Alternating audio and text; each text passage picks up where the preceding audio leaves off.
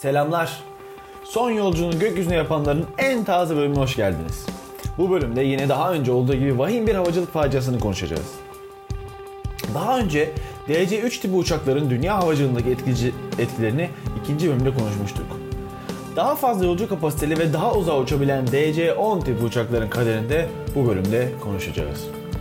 12 Haziran 1972'de Amerikan Hava Yolları'na ait bir DC-10 uçağının kargo kapısının kırılmasının ardından o ünlü Windsor vakası gerçekleşmişti. Bundan yaklaşık 2 sene sonra da 3 Mart 1974'te bu bölümümüzün konusu olacak kaza gerçekleşti.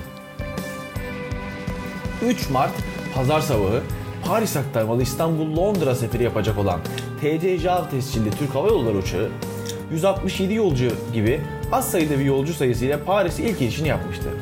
Normalde Paris'ten Londra'ya böyle az sayıda bir yolcu sayısıyla gitmesi beklenen uçak o gün özel bir durum nedeniyle neredeyse tamamen donmuştu. 3 Mart pazar sabahı İngiliz Hava Yolları grevdeydi.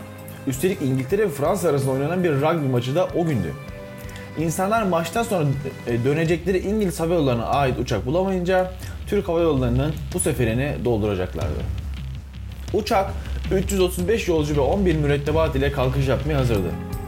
Uçuş başladıktan 16 dakika sonra uçağın arka kısmında bir patlama meydana geldi. Patlamanın ardından kuyruk kısmında yer alan motor durmuş ve kabin basıncı düşüyordu. Hiç kimse ne olduğunu anlayamıyordu. Adeta bir korku filmi içinde gibiydiler. Arka tarafta açılan delik her şeyi uçağın dışına çekiyordu. Hatta bazı yolcu koltukları ve kabin memuru uçaktan dışarı uçtuğu görülmüştü. Herkes can havliyle uçağın ön kısmına doğru koşturmaya başlayınca 300 küsür kişi bir anda uçağın önünde kargaşa halinde birikmişti. Patlama meydana geldikten sonra uçak hala uçabiliyordu ve hatta belki inişe geçip herkesin canını da kurtarabilecekti.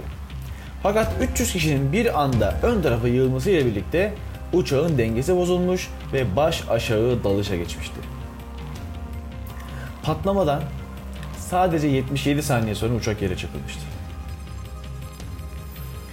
12 Haziran 1972'de gerçekleşen Windsor vakasından sonra artık tüm dünya biliyordu ki DC onların kargo kapısında bir hata vardı. Fakat uçağın üreticisi McDonnell Douglas firması maddi sıkıntıları bahane göstererek göstermelik iyileştirmeler yapmıştı. Bu hatayı bulup düzeltmek yerine hata ortaya çıktığında idare etmek için bir takım yönergeler silsilesi hazırlamıştı. TC JAV uçuşuna kadar da bu iyileştirmeler aslında işe yaradı. Fakat uçağın üzerinde bulunması gereken yönergeler TCC uçağında yoktu. Yine birçok ihmal ard arda gelmiş ve bu büyük felaket yaşanmıştı.